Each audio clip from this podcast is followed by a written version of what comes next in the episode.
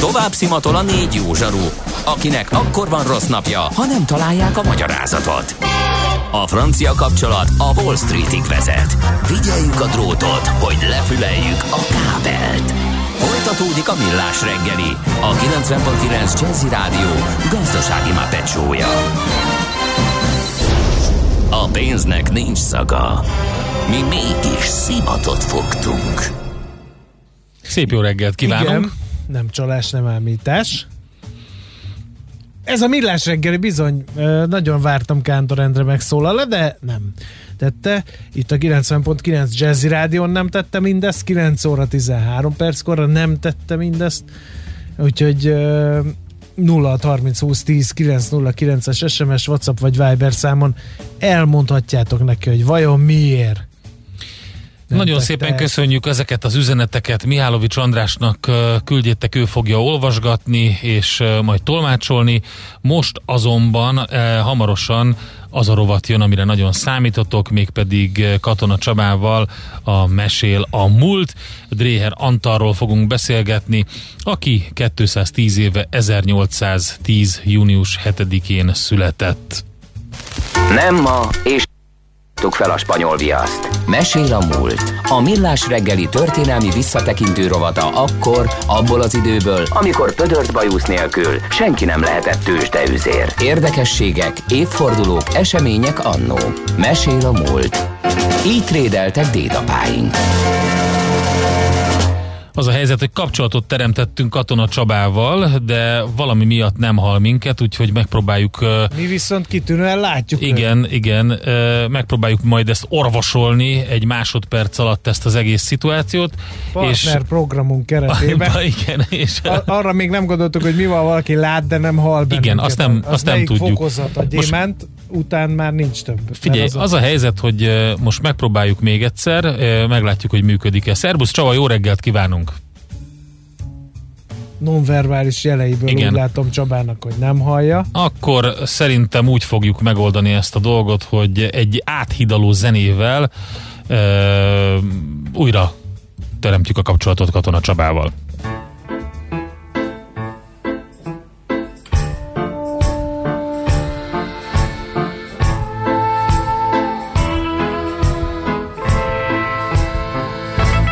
Well, I Don't go to church on Sunday.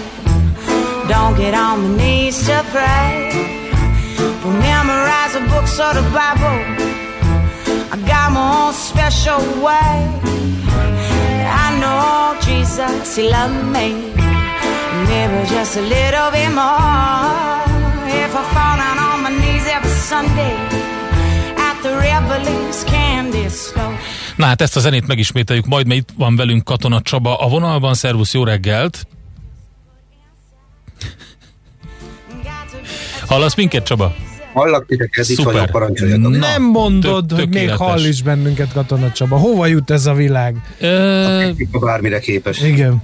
Dréher Antalról beszélgessünk, jó? Hiszen gyakorlatilag majdnem napra pontosan vagyunk, 210 évvel ezelőtt született ő, és hogyha nem ismerné mindenki a nevét ma, mert gyakorlatilag mondjuk így amerikaiasul fogalmazva háztartási név lett Dréher Antalból. És az egyik hallgató kérdezi, hogy ő doktor volt, és azért doktor Éher, vagy... Na tessék. Eset, ilyen, ilyen hallgatóink vannak, úgyhogy mély türelemmel fordulj feléjük, légy szíves. No, hát ez az örökbecsű poén ugye mindig szokott ülni, amikor a előfordulnak a különféle DR kezdetű dolgok, de ő nem szerzett doktori címet, ellenben másban jeleskedett, és rögtön itt az elején nem árt tisztázni, hogy két Dréher Antolt tart számon úgymond a történelem, vagy a sörtörténelem, vagy a gazdaságtörténet, az ifjabb Dréher Antolt és az idősebb Dréher Antolt. Akiről mi ma beszélni fogunk, az idősebb Dréher Antal, akinek elévülhetetlen érdemei vannak abban, hogy a Dréher márkanév az valóban felfusson, és egyfajta garanciája legyen a minőségnek. Másról viszont ő az, aki megvetette a lábát, úgymond Magyarországon. A harmad rész pedig azzal kell számolni, hogy ő nagyon keveset tevékenykedett itt Lássuk először is azt, hogy honnan jött ez a sör iránti vonzalma. Hát fogalmazunk úgy, hogy már a nagypapája is sörfőzéssel foglalkozott, tehát egy több generációs osztrák sörfőző családról van szó. Az elején azt nem árt leszögezni, hogy ugye eredendően ő Anton Dreher, tehát mi előszeretettel emlegetjük Dreher Antalként, de itt Jules Verne vagy Verne Gyula kapcsán már beszélgettünk erről a fajta folyamatról, hogy ez mennyire megtévesztő tud lenni. Maradjunk annyiban, hogy ő Anton Dreher volt. És ez a Anton név egyébként meglehetősen hagyományos a családban. A nagypapája Franz Anton Dreher volt, az édesapja Franz Anton Dreher volt, ő ebből az Antont vitte tovább. És nagyon érdekes dolog, hogy a születése, ugye 1810. június 9, mint hogy itt említettük is, na akkor, amikor ő ő megszületett, akkor fogalmazunk úgy, hogy az édesapja az már nem volt fiatal ember. Tíz évvel később meg is halt. Tehát mindössze tíz éves volt, édesapja második házasságából született Anton Dreher, és természetesen nem vehette át a sörfőzdének a vezetését, mert ez még túl fiatal volt. Viszont az édesanyja vette át a vállalkozásnak az irányítását. És ő maga ekkor Münchenbe ment, és Zimmeringbe ment, ahol Münchenben az Edelmeier sörgyárban volt különféle gyakorlatokon, meg végzett különféle tanulmányokat, illetve a Meichel sörgyárnál, ott pedig Zimmeringben. Sőt, hogy egy nagyobb kitekintést szerezzen, és ez bizonyult később döntőnek a pályájánál, fogta magát és elment Angliában, ahol Berkeleyben, illetve Perkinsben szerzett különféle tapasztalatokat. Na most az angol sörfőzés... Hát ezt akarom mondani, hogy az köszönő viszonyban nincs a német meg osztrák sörfőzési technikákkal. Így van, csak hogy Anton Dreher nem volt egy beszűkült figura. Tudást és tapasztalatot uh-huh. akart szerezni, és egy határozott célja volt, hogy valami olyan sört dobjon ki a piacra, ami minőségben fölveszi a versenyt a korábbiakkal, esetleg felül is képes múlni azt, és olyat tud letenni, amit egy kicsit más lesz hiszen ugye a piaci versenyébek mellett erről szól, hogy el tudjam nyerni a kedves fogyasztónak a kegyét. Na és hát ő Angliában megfigyelte az ottani malátákat, hogy azok mennyire mások, mint amiket alapvetően a kontinensen használnak, és sikerült ezzel megalkotnia egy olyan típusú sört, ami tulajdonképpen megvetette az alapját annak a sörtípusnak, amit ma úgy hívunk, hogy láger sör. Ez ugye egy alsó erjesztésű sör, ez a 19. század derekán abszolút nem számít evidenciának.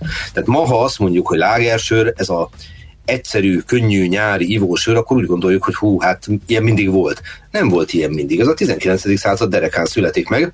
A felső erjesztésű söröket folyamatosan hűtés, folyamatos hűtés nélkül is el tudom készíteni. Az alsó erjesztésű söröket folyamatosan hűtenem kell, amíg érlelem. A láger az érlelő edény, innen van a sörtípus neve, és ezt viszont csak a modern, a 19. századi technológia tette lehetővé. Na és hát ő kombinálta ezt a fajta tudását, amit Angliából magával hozott, az ottani gyönyörű szép malátákkal, és az alsó erjesztésű főzéssel, és így született meg ez a sör, amit ma tényleg aztán lágernek hívtak. Mondhass, mondhatjuk azt, hogy ez az ő találmánya? Igen, tehát ezt uh-huh. gyakorlatilag ő fejlesztette ki 1840-ben, tehát fiatal emberről beszélünk, ugye, 30 év körül van, és 40-41 körül mutatja be ezen a néven, hogy Sveháter Lager bír, hiszen a családnak eredendően Svehádban van a sörfőzdéje. Azért más kérdés, hogy később, amikor a Dréher úgymond birodalommá fejlődik, akkor már van sörfőzdéjük, ugye, mint az közismert Budapesten, illetve hát eleinte még csak Pesten, 1862-től. Van sörfőzdéjük Mihelóban, Csehországban és Triestben. Mai napig van ugye Itáliában, Olaszországban, Dréhelsőr, erről ne feledkezzünk soha egy pillanatig sem. Csaba, e, még egy meglepő fordulat ez számomra, hogy egy e, osztrák serfőző dinasztiának a legifjabb hajtása mi a túrót keres a Borissa Magyarországon? Hát nagyon egyszerű a dolog. Magyarország nem annyira Borissa. Szóval 1850-es évektől folyamatosan megy a panasz arra nézvést, hogy a magyarok egyre több sört isznak. Nem a borrovására, mert a jó magyar ember olyan, mint a jó kazán, vegyes tüzelésű, tehát megiszik az mindent, de folyamatosan növekszik a sörfogyasztás. Általában a sörfogyasztás, a magyarországi sörfogyasztás radikális növekedését okkal és joggal a filoxéravész pusztításához szokták kötni, de ez már előtte egy ilyen felívelő szakaszba jut. Polgárosodunk, rengeteg a német származású lakosunk, Budán gyakorlatilag több a német anyanyelvű a 840-es években, mint 850-es években is, mint a magyar anyanyelvű, tehát semmi meglepő nincs abban, hogy a sörfogyasztás a, a, a mértéke növekszik. Mondok néhány adatot. 1850-ben, ha az emlékezetem nem csal, 387 ezer hektoliter sör készült Magyarországon, 1880-ban, tehát 30 évvel később pedig 427 ezer. Tehát lassú növekedést látunk. 1891-ben ez a szám, tehát egy olyan tizenvalahány évvel később, ez megugrik 1,2 millió hektoliterre, majd a 910-es évek legelején, még a háború előtt pedig már 3,1 millió hektoliter. Tehát ugye egy ilyen növekedési pályából átállunk egy ilyenbe. Na és ez nem véletlen, ebbe játszik már szerepet a filoxéra, de Magyarországon folyamatosan nő a sör iránti igény. Mondok néhány adatot megint csak, hogy lássuk, hogy ezt hogyan lehet hogy kontextusba helyezni. A ma Magyarországon működő legrégebbi sörgyár, ami folyamatosan termel, az a Pécsi. Ezt 1848-ban alapítja Samuel Hirschfeld nevű úriember. Na most 1848 az nem feltétlenül arról híres, ugye, hogy sörgyárakat alapítunk, hanem forradalom és szabadságharc van. Samuel Hirschfeld olyan, mint egy korai hippi. Nem még Love Don't War, hanem még Beer Don't War. Megalapítja a főzdét. Ez nagyon jó egyébként, hogy ezt mondod, bocsánat, de ide hadd szúrjam, hadd ékeljem bele ezt, amit Igen. egyszer megbeszéltünk már, ugye, hogy sörrel nem kocintunk, sztori, ami szintén ugye 48-hoz kötődik elvileg, de ez pont jókor van akkor ezek szerint ez az alapítás. Hát maradjunk annyiban, hogy a legendát akkor még nem ismerték, igen, természetszerűleg. Másról a legenda, annak az a természete, hogy legenda, tehát ahogy uh, tanult kollégáim fogalmaztak a 19. század derekán, nem a történet tudomány tárgykörébe tartozik. A maga a sztori az nem állja maga helyét, tehát 1849. október 6-án nem kocingattak sörről az osztrák tábornokok. Ez jóval később, évtizedekkel később bukkan föl ez a sztori, és nagyon valószínű, bár nem lehet százszázalék igazolni, hogy a piaci pozícióit visszaszerezni akaró boros lobby kezdte el terjeszteni. Na tessék. Azt, a, Hát a magyar ember ne ígyon már sört, mert az olyan csúnya gonosz osztrák labancital, de hát a magyar ember addigra már rászokott a sörre is, és természetesen nem pártolt el a bortól. Na de vissza Pécsi sörfőz, de 1848. Ez Pécs. 1854-ben pedig Kőbányán egy Peter Schmidt nevezetű úriember alapít egy másik kicsi főzdét. főzdét. Mm-hmm. Na, ennek lesz jelentősége a mi szempontunkból. Na, ugye ezt vásárolják meg, ugye a dréherék? Úgy van, 1862-ben, és ugye nem véletlen, hogy ez Kőbányán van, mert Kőbánya korábban fehérbor termővidék, a nevét pedig Kőbánya, hát ezt ki lehet logikázni, hogy honnan nyerte, követ bányáztak. Ott maradtak a pincék, a pincében le lehetett érlelni az egyébként igen jó fehérbort, de ahol le lehet érlelni a fehérbort, hát ott le lehet érlelni a sört is. Erre jön rá Peter Schmidt, aki egyébként pesti, tehát nem, ő nem bevándorló, ellentétben mondjuk Anton Dreherrel, viszont Münchenben tanulta a sörfőzés tudományát, tehát elég jó iskolába járt, és itt megalapítja ezt a kis főzdéjét, miközben azért szaporodik mellette a konkurencia is, mert két malomipari vállalkozó, Karl Klusemann és August Barber szintén alapít egy főzdét itt. Ők alapvetően gabonába utaznak, de mindig van egy kis maradékuk. Mennyivel egyszerűbb abból sört készíteni, mint azzal vacakolni, hogy eladjuk, tároljuk. Tehát létrejön mellettük rögtön a konkurencia is. Ezt később megveszi tőlük egy Heinrich Hagenmacher nevű svájci úriember, aki Na ez a név már dereng végre.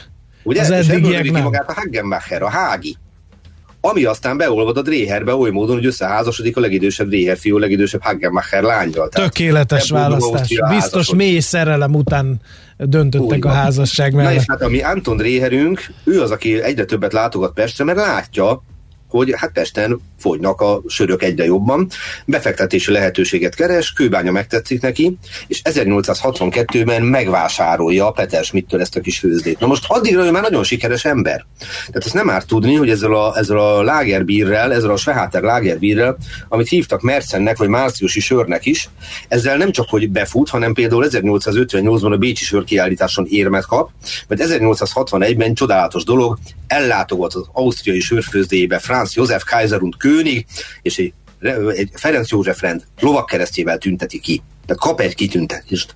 És tényleg egy befutott figura, megvásárolja 62-ben ezt a főzdét, az már egy egészen másik kérdés, hogy 1863-ban sajnálatos módon 53 évesen a pályája csúcsán Anton Dreher meghal.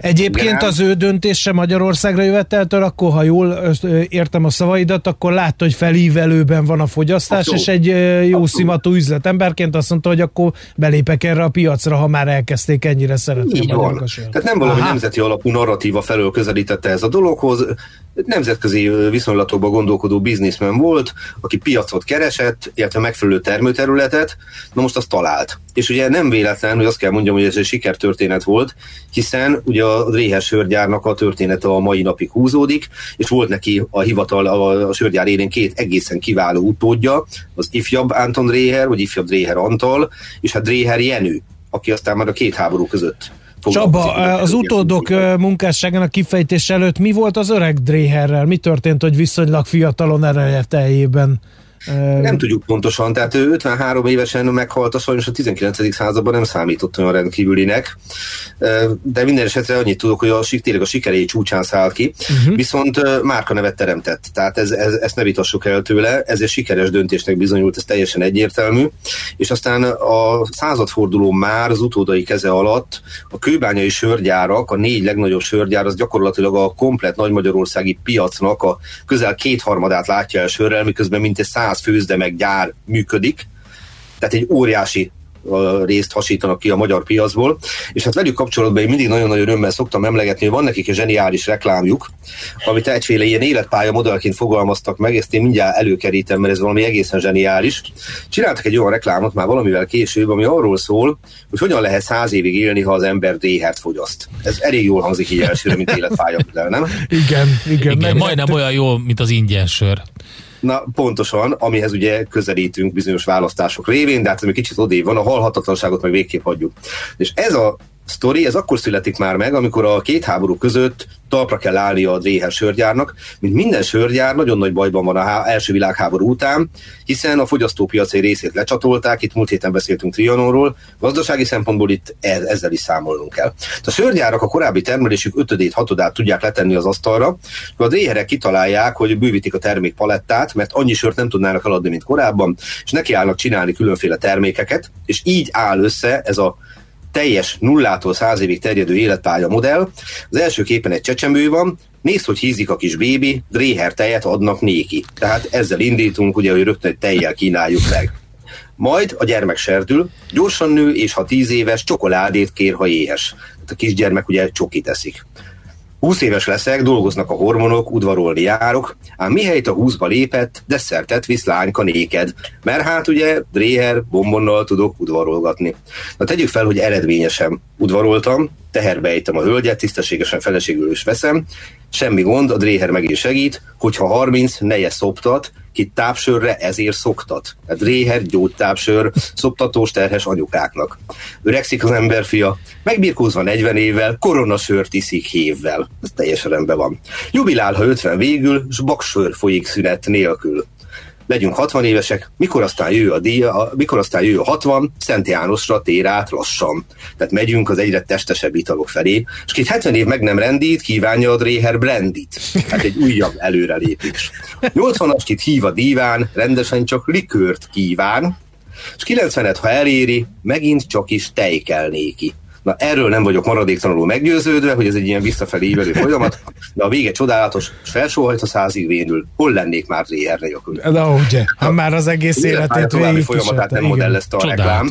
De azt gondolom, hogy ez a fajta humor és e, jól jellemzi az ő akkori marketingjüket, és ami még nagyon fontos ezzel kapcsolatosan, az az, hogy hogyan tudott a piaci katasztrófákra mindig reagálni ez a gyár, az egy más kérdés, hogy egy olyan dologgal, mint az államosítás nem tudott megküzdeni 1945 után. De az, hogy ez a gyár ma Magyarországon is működhet, és hogy egy ilyen fontos része a magyar sörtörténelemnek, az valójában nem másnak köszönhető, mint az idősebb Anton Réhernek. Hadd nevezzem őt így, mert uh, ugye mindig megszokott rendülni a mély magyar nemzettudat, hogy amikor megnézzük a mi vállalkozóinkat, hogy ők nem feltétlenül Árpád apánkkal jöttek be. Hát ugye itt elhangzottak nevek, Heidi Hagenbecher, Samuel Hirschfeld, Anton Reher, Karl Klusemann, szegény Törlei Józseffel próbálják mindig megmenteni idézőjelben a becsületet, mert hogy ennél magyarosabb név, hogy Csantavéri Törlei József nincsen, de apukát meg még úgy hívták, hogy Valentin Smirl. Tehát a Smirl, a törölniből. Hát, ez előfordul. De szerintem ez a szép ebben az országban. Egy jó kis olvasztó tégely vagyunk. De pont Erre így 48-hoz visszatérve ugye az aradi vértanúkhoz is ezt is már átbeszéltük egy másik Igen. adásban. Mi lett a családdal egyébként? Uh, amikor ugye nincs örökös, nincs leszármazott, hogy visszajöttek volna sert főzni? Attól tartok, hogy nem, mert akkor ez megtörtént volna. Aha. Tehát ugye azért akkor csak előfordult volna valamiféle igénybejelentés, vagy a Lázdatfák családnak a példáját, Igen. ugye, ahol azért volt ilyesmire példa. Amennyire tudom egyébként a Dréher, ahogy említettem, Olaszországban működik, de jogilag már semmi köze a magyarországi Dréherhez. Uh-huh. Tehát ugye sajnos ez a történelem ilyen szempontból véget ért. Hát a márka névként viszont azt gondolom, hogy a mai napig számolni kell velük, és ez nem egy hátrány. Egyébként, ha már történeti évfordulókra emlékezünk megint, egy dolgot azért még megemlítenék, itt többször szóba jött 1848, a mai napon pont 150 éve 1870. június 9-én temették újra ünnepélyes körülmények között Batyányi Lajos Mártin miniszterelnököt, Gondolkodtam is azon, hogy esetleg ezt az évfordulót vegyük elő mára, de mivel erről korábban már beszéltünk, azt gondolom, hogy csak így egy mondat, egy gondolat erejéig szeretnék tisztelegni Batyányi Lajos miniszterelnök emléke előtt, mert tényleg annak is 150 éve, hogy végső nyughelyét megtalálta a Fiumei úti sírkertben, hiszen őt hivatalosan hát a névtelen sírba kellett volna temetni a kivégzése után, de a család némi nemű ügyeskedéssel megoldotta, hogy a Ferenciek terén temessék el az ottani templomban, és onnan emelték ki aztán az ő holtestét, és vitték át a későbbi mauzóleumba helyére. Azt gondolom, hogy ez is egy jeles évforduló, úgyhogy tisztelettel gondoló Batyai Lajos miniszterelnökre. Éppen úgy, mint a sörgyártás és az ipar és a kereskedelem terén jeleskedő Dréher Antalra. Igen, igazi úttörő volt. Nagyon szépen köszönjük Csaba, érdekes volt, mint mindig. Jó munkát neked, szép napot! Viszont kívánom, soha, soha rosszabb téma legyen, mint Dréher Antal, okay. köszönöm nektek a figyelmet. Katona Csaba történésszel beszélgettünk, 1810. június 7-én született az idősebb Dréher Antal. Anton Dréher róla volt szó, mesél a múlt rovatunkban. Óriási rajongó tábora van Katona Csabának. Tisztelettel köszönöm Katona Csaba ma sokkal jobban értette örökbecsű szavait, írja az egyik hallgató például.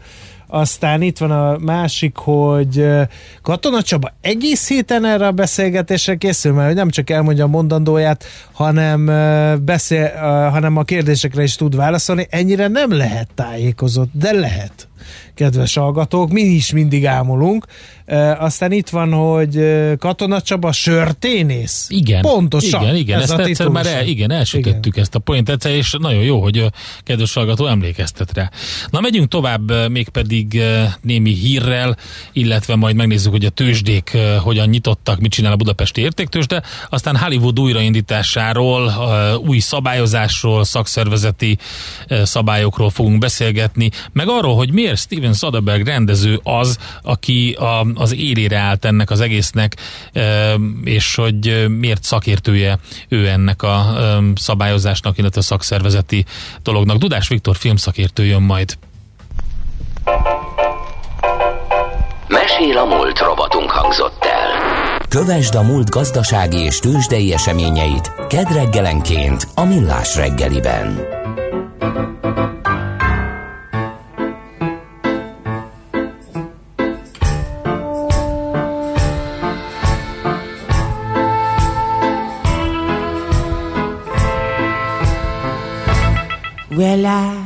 Go to church on Sunday. Don't get on my knees to pray. Don't memorize a book or the Bible. I got my own special way. I know Jesus, He loved me. Maybe just a little bit more. If I fall down on my knees every Sunday at the Revelings candy store. Well, it's got to be chocolate Jesus. Made me feel so good inside. Got to be a chocolate Jesus to keep me satisfied. Well, I don't want no apple sabba. I don't want no almond twirl. Ain't nothing better, suitable for this girl. It's better than a cup of gold. It's only chocolate Jesus could satisfy my soul.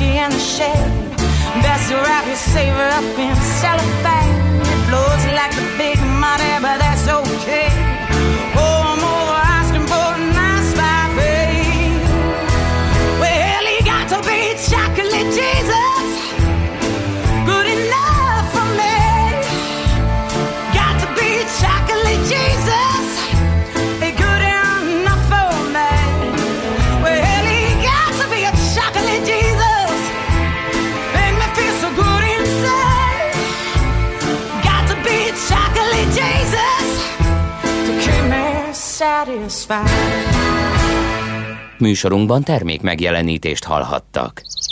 Az időjárás jelentés támogatója a Software van Hungary Kft. A felhőszolgáltatások szakértője. Software van. Felhőben jobb. Éppen külföldre készülsz vállalkozásoddal? Szeretnéd tudni hol, hogyan és mennyit kell adózni? Ismerd meg a világországainak adózási sajátosságait a Millás reggeli világjáró adórovatával minden hétfőn reggel 8 és fél 9 között.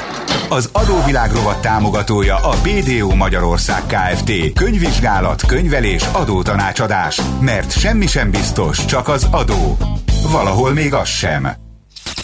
Reklám. Idén nem lesz semmi a külföldi nyaralásból. Annyi jó hely van itthon is. De a mi kocsinkkal már nem nagyon kirándulhatunk. A Toyotánál remek ajánlatok vannak új és bemutató autókra. Ha pedig részletre vásároltok, a törlesztést elég akár fél év múlva elkezdenetek. Magyarország újra nyit. Fedezze fel egy megbízható új Toyotával. Keresse restart készlet ajánlatainkat akár 1 millió 400 ezer forint árelőnnyel és türelmi időszakot biztosító Toyota finanszírozással. THM 5,9%-tól. Részletek a toyota.hu oldalon és a márka kereskedésekben. Reklámot hallottak. Rövid hírek a 90.9 Jazzin. Három újabb magyar állampolgárnál mutatták ki itthon a koronavírus fertőzést, elhunyt két idős krónikus beteg, ezzel 550 főre emelkedett az elhunytak száma, az aktív fertőzöttek száma 1143, tegnap még 1182 volt. Az idősek közül kerül ki a legtöbb koronavírusa fertőzött és elhunyt is. A kormányzati portálon kiemelték az eddigi igazolt fertőzöttek 45%-a, az elhunytak 89%-a 65 év feletti, a 80 év feletti területiek különösen veszélyeztetettek. Újra drágul az üzemanyag szerdán, literenként most bruttó 3 forinttal lesz drágább a benzin, így 341 forintba kerül majd átlagosan. A gázolajára ezúttal nem változik, így átlagosan 351 forintért lehet tankolni a hazai kutakon. A kormány közben emeli az üzemanyagok adóját. Egy tegnapi bejelentés szerint a második negyedévben a benzin után 120, a gázolaj után 110 forint 35 fillér jövedéki adót kell fizetni literenként. Változhat a fővárosi taxisok fix tarifája. A Budapesti Közlekedési Központ arra kérte a taxiszolgáltatókat, hogy tegyenek javaslatot az egységes fuvardíjak megváltoztatására, értesült a világgazdaság. A BKK azt írta, hogy a tarifa csökkentésében látják a forgalom növekedésének kulcsát és arra kérik a sofőröket, hogy szavazzák meg szerintük a hatósági ár eltörlése vagy mérséklése serkenti a taxizást. Most egységesen 700 forint a taxik alapdíja, a percdíj 75 forint, a kilométerdíj pedig 300. Elkészült az európai fürdővizek rangsora. Magyarországon 257 fürdőhelyet ellenőriztek, és ezeknek több mint 88%-áról elmondható, hogy vízminőségük teljesítette a minimum követelményeket. Az Európai Bizottság jelentése szerint Magyarországon 10 fürdőhelyen Azaz a vizsgált fürdőhelyek majdnem 4%-a esetében bizonyult rossznak a vízminőség, szemben a 2018-ban mért 3,2%-kal. A Közlekedési Múzeum újabb virtuális kiállítással emlékezik meg a 70 éve átadott Ferihegyi Nemzetközi Repülőtérről és a magyar repülés kezdeteiről. A fotóanyag bemutatja a korai repülőtereinket, majd a beruházáshoz és működéshez kapcsolódó eredeti látványterveken, fotókon, tárgyakon és híradó részleteken keresztül megismerhetjük legismertebb légi kikötőnk kialakulását és további fejlődését is.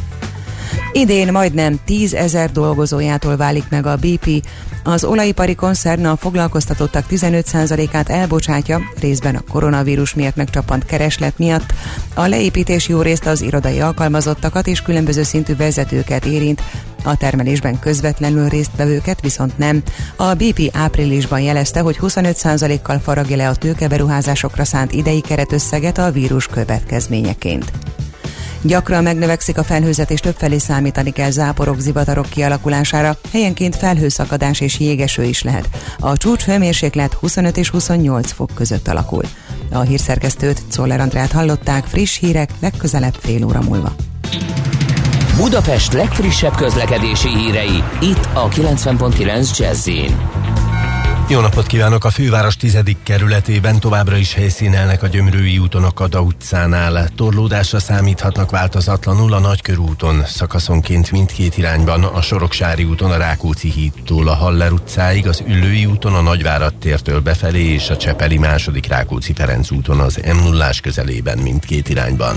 Erős a forgalom a Szélkámán tér környékén, nehezen járható az Erzsébet híd Pestre, egybefüggő a sor a Pesti alsórakparton a Margit hídtól úttól a Lánchídig, illetve akadozik az előrejutás a Rákóczi úton a Barostértől befelé, a Bajcsi Zsilinszki úton és az Andrási úton a közös csomópont közelében, valamint az Asztória környékén is. Megszűnt a korlátozás a Szentendrei úton, a Mátyás Király út és a Hollós Korvin Lajos utca között, így a 134-es, a 143-as, a 160-as, a 186-os és a 943-as autóbusz is újra az eredeti forgalmi rend szerint közlekedik. Varga Etele, BKK Info.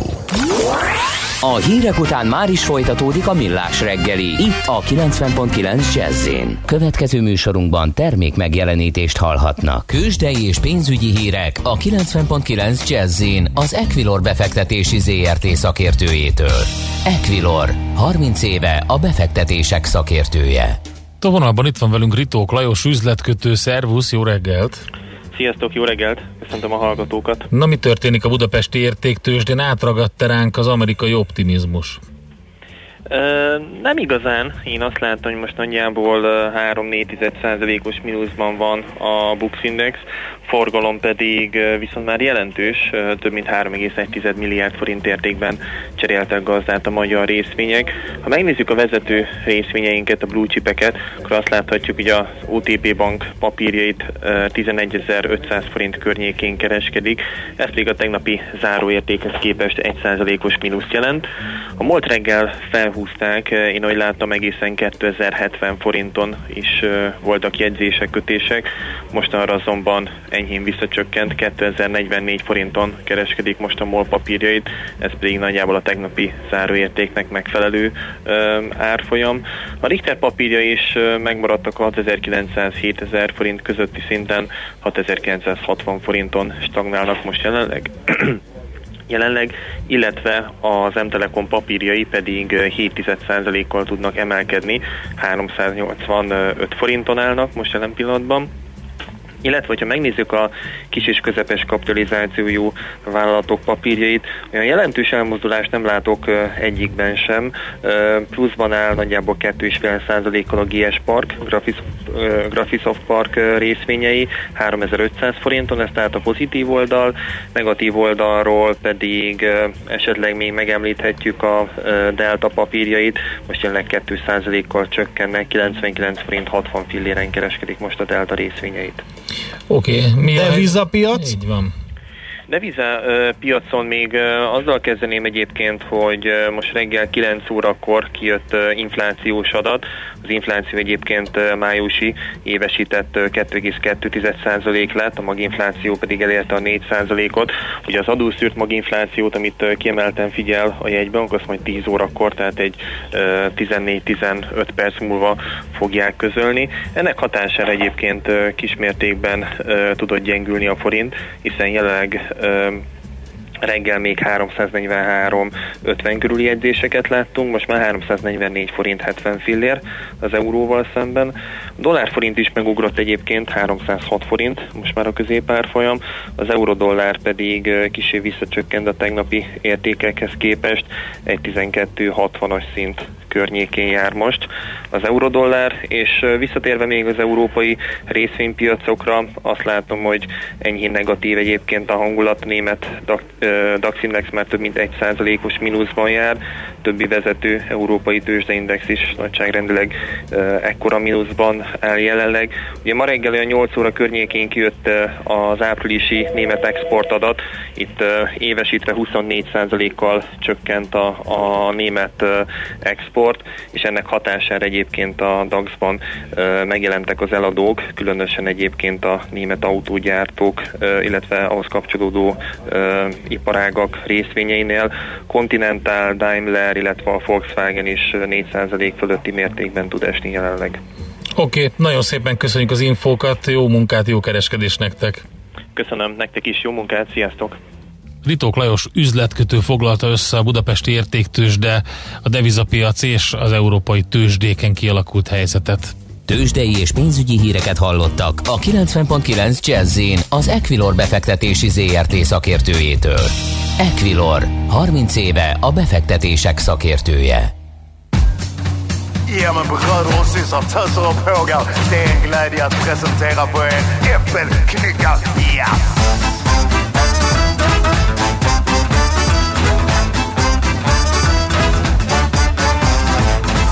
Grannen är hack i hälar, påstår att jag själv har släppt en träd.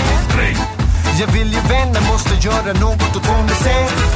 Far han är proletär och jobbar sent men har inte råd med käk så klart jag har mina skäl och för övrigt är ju grannen miljonär.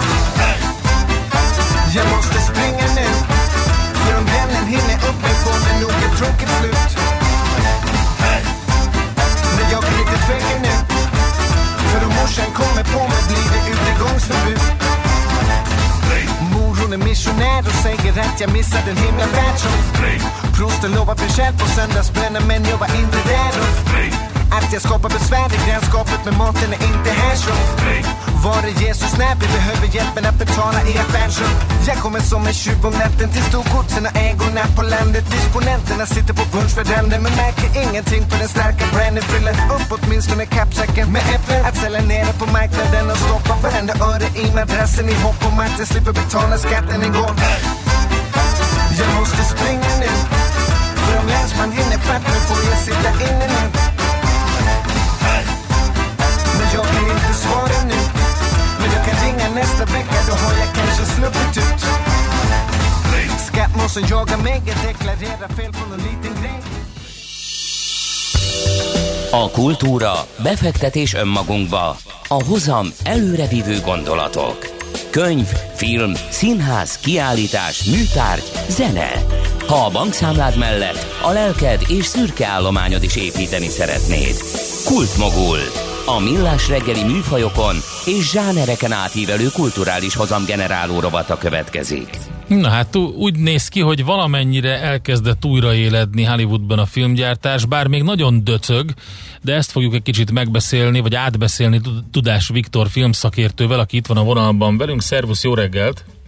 Jó reggelt kívánok! Az újraindulás mit jelent? A filmkészítést, vagy a premiereket, vagy mindezt együtt? Hát ugye hivatalosan még a mozik Kaliforniában nincsenek nyitva, tehát még egyelőre úgymond csak a gyártásnak a uh-huh. opcióját adták meg. De hát azért eléggé óvatos jelen pillanatban mindenki. Tehát egy 22 oldalas dokumentumot adott át a legtöbb szakszervezet aláírásával a kormányzónak a filmszakma. Egyébként ez nem csak Kaliforniára, hanem New York államra is vonatkozik. Ugye ez a két olyan állam az Egyesült Államokban, ahol a legtöbb film készül. Hát ugye Kaliforniában hozzávetőlegesen éves szinten 4-500 film készül, tehát mondhatni, hogy ugye a derékhad az ezekben az államokban készül. De hát jelen pillanatban nagyon-nagyon nagy a kockázat, azt lehet mondani.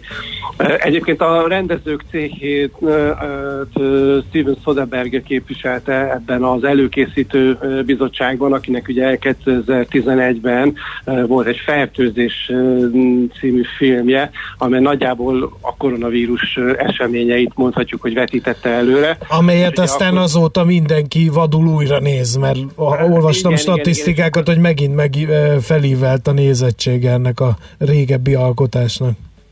Igen, valóban így van, és hát ugye akkor ő eléggé körüljárta ezt a témát, úgyhogy, és mint a filmszakmát is belülről ismeri, tehát ugye mondhatni, hogy a szakmának és a, a, a vírusfertőzésnek tudójaként állt ebben a projektben az élre.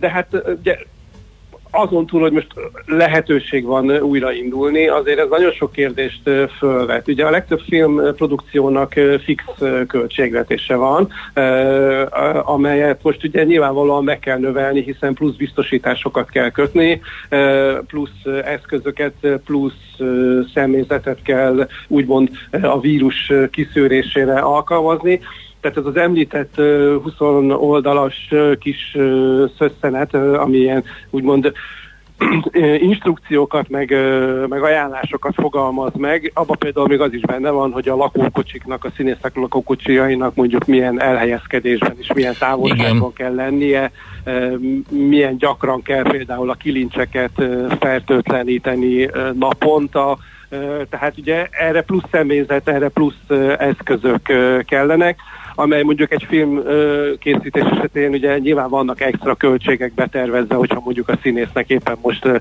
csoki seperre van szüksége, és csak akkor tud átmély, átszellemülten alakítani, de hát ugye ez minimum 10-30 százalékos költség növekedés egyrészt. Másrészt ugye biztosításokat kell kötni, mert ugye most már mindenki sokkal óvatosabb, éppen azért, hogy ha esetleg valakivel történik valami, akkor hogyan is miként lehet akkor a biztosításokkal áthidalni azt, hogyha mondjuk valaki lebetegszik, és akkor mondjuk két hétre meg kell állnia megint újra a, uh-huh. a forgatásnak.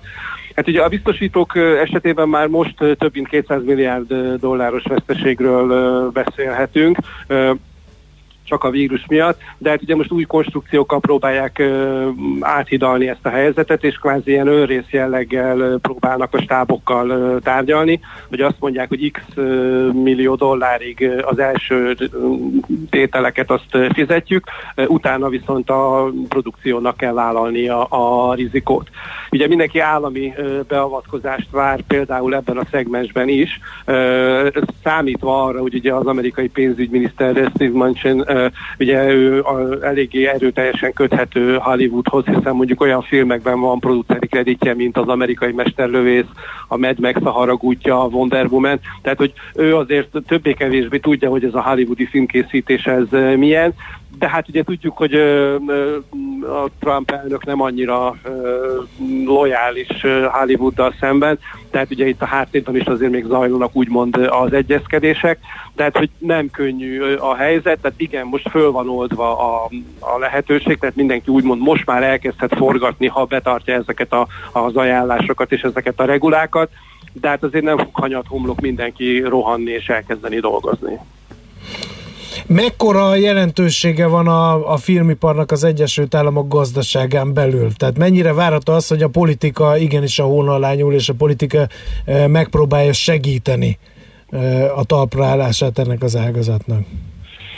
Hát ö, ugye elég nagy ö, fajsúlyú az Egyesült Államokban, tehát az öt legbiztosabb bevételi forrás még mindig a filmkészítés ö, például az Egyesült Államokban tehát ugye világviszonylatban jelenleg ugye 300 milliárd dollár körülre becsülik a veszteségét a szórakoztatóiparnak a koronavírus miatt jelen helyzetben, de hát eddig Hollywood mindig győztesen jött ki ezekből a dolgokból, uh-huh. tehát mondjuk a, a 9-11 után, vagy a 2008-ban mindig, amikor egy ilyen nagy krízis helyzet volt, akkor mindig kett, legalább kettes számjegyű plusz növekedést tudott a filmipar realizálni. Tehát elviekben ugye most ezután a helyzet után nagyon-nagyon sokan arra számítanak, hogy az emberek ismét özölleni fognak vissza a mozikba, és majd megpróbálnak szórakozni, ami viszont azért nehéz, ugye mert ezek a regulák ugye a, a filmszínházakat is elég erőteljesen érintik. Bizony. Ugye most arról beszél mindenki, hogy ugye Christopher Nolan Tenet című filmje, aminek ugye július közepére van hirdetve a, a bemutatója, az egyelőre a, a nagy nyertes lehet, ugye azt a filmet nem rakták át egy későbbi időpontra, tehát ugye amikor kirobbant a vírus, akkor ők ugye kötötték az evet arról, hogy mi nem mozdulunk, mi nem mozdulunk, de hát ugye a regulák miatt sokkal kevesebb embert fognak visszaengedni a mozikba. Tehát most ugye arról van szó, hogy maszkba kell lenni a moziba, kivéve ha iszol vagy eszel, na most nyilván végig lehet nézni úgy egy három órás filmet is, hogy folyamatosan uh, eszegeti az ember a, pop, a popcornt és a szívószálat is a szájába veszi. Tehát, hogy uh, az, hogy most csak minden második széken ülnek, vagy csak minden negyedik széken ülnek, azért az nyilván a bevételeken is érződik. Tehát jelen pillanatban az amerikai box office bevételek, mert azért vannak, azok ugye pár százezer dollárosak, tehát ilyen egy-két százezer dollárosak, ugye ezek normál üzemidőszakban azért több százmillió dollárosok szoktak lenni, tehát hogyha mondjuk most vissza is áll majd, és azt, azt hogy lehet menni moziba, de nem fogunk tudni annyira sűrűn ülni egymás mellett, azért azért nem lehet akkor a hatalmas bevételekre számítani. Tehát nyilvánvalóan ezek a lehetőségek, ezek meg fogják nyírválni az induló produkciókat is, tehát biztos, hogy kevesebb film fog készülni, tehát ennek az igazi visszaütése majd szerintem így a jövő év eleje, a jövő nyár, amikor majd érezni lehet, hogy kevesebb olyan új produkció lesz a moziba, amire számítani lehet. Oké, okay. hát akkor figyeljük ezeket az eseményeket. Köszönjük szépen, jó munkát neked! Én is nagyon szépen köszönöm, további szép napot nektek, sziasztok! Szia, szia!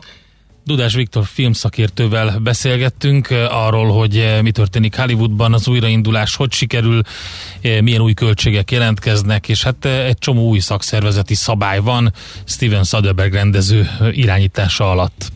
Kultmogul. A millás reggeli műfajokon és zsánereken átívelő kulturális hozamgeneráló rovata hangzott el. Fektes be magadba, kulturálódj! Hát lepörgött a műsoridő, András. Nem Olyan mondod. gyorsan, hogy az hihetetlen. Mit csináljunk? Hát Maradjunk el. még, vagy, vagy menjünk haza? Mit mondanak a kedves hallgatók? Szerintem ők azt mondják, hogy menjünk Senki haza. nem ír semmit, úgyhogy menjünk ja, haza. ennyi.